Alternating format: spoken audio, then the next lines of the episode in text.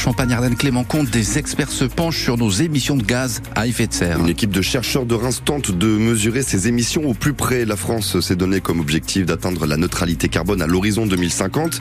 Encore faut-il avoir les mesures les plus précises possibles. Thomas Lovo est climatologue et professeur à l'université de Reims-Champagne-Ardenne. Avec son équipe de scientifiques, il survole les zones clés pour les émissions de CO2 dans la Marne, comme Reims, Épernay ou encore le site industriel de Bazancourt. C'est très difficile pour Atmo Grand Est d'avoir évidemment tous les chiffres à jour. Donc on sait très bien qu'on part d'un inventaire déjà qui est de 2019. Donc l'idée c'est de nourrir l'inventaire qui est aujourd'hui euh, pour les décideurs publics, de les faire sur l'industrie, sur les villes, et on va faire toutes les grandes villes de Grand Est. Donc on a volé sur euh, Chalon, Reims et Pernay, mais aussi Nancy et Metz. On fait des gros sites industriels, les méthaniseurs dans la région. L'idée est d'informer pour que nos bilans carbone soient de plus en plus précis. Parce que si on part avec des chiffres qui sont déjà erronés, ça va être très difficile de voir notre trajectoire de réduction des émissions.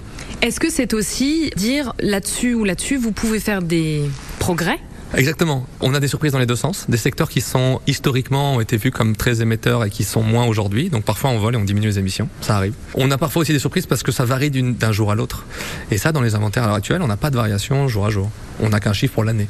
Donc nous, on est obligé de faire des mesures sur le long terme. Donc des fois, ça nous prend du temps de remettre à jour ces chiffres. Les grandes entreprises en France sont obligées maintenant d'avoir un plan de réduction des objectifs climat. Donc ils vont nous montrer leurs objectifs, comment ils vont l'atteindre, et nous, on va pouvoir leur montrer si oui ou non ils sont sur la trajectoire. Pour les industriels, c'est aussi rassurant. Parce que si au bout de deux ans, je vois déjà qu'ils n'ont pas atteint ce qu'ils avaient prévu, ça peut très vite leur faire réagir et remettre une autre politique en place. Donc pour nous, c'est aussi d'informer pour que ça marche dans les deux sens. On n'est pas là uniquement pour, euh, je dirais, faire la police du carbone. Au contraire, on est là aussi pour informer plus vite, pour que les gens changent de stratégie si on voit qu'elle ne marche pas. Dans un cas comme Cristal Union, par exemple, ou d'autres sites industriels hein, sur la base, euh, la manière dont on récupère son énergie, son électricité aussi, ça c'est important. Il faut que pour nous, on soit capable de tracer l'énergie. Est-ce qu'on achète l'énergie de Saint-Avold, de chêne charbon, ou est-ce qu'on l'achète de panneaux solaires Ça peut tout changer dans votre bilan carbone. Donc on fait le bilan local avec les émissions directes et puis on fait aussi les émissions indirectes, celles qu'on va acheter et qu'on ne voit pas localement.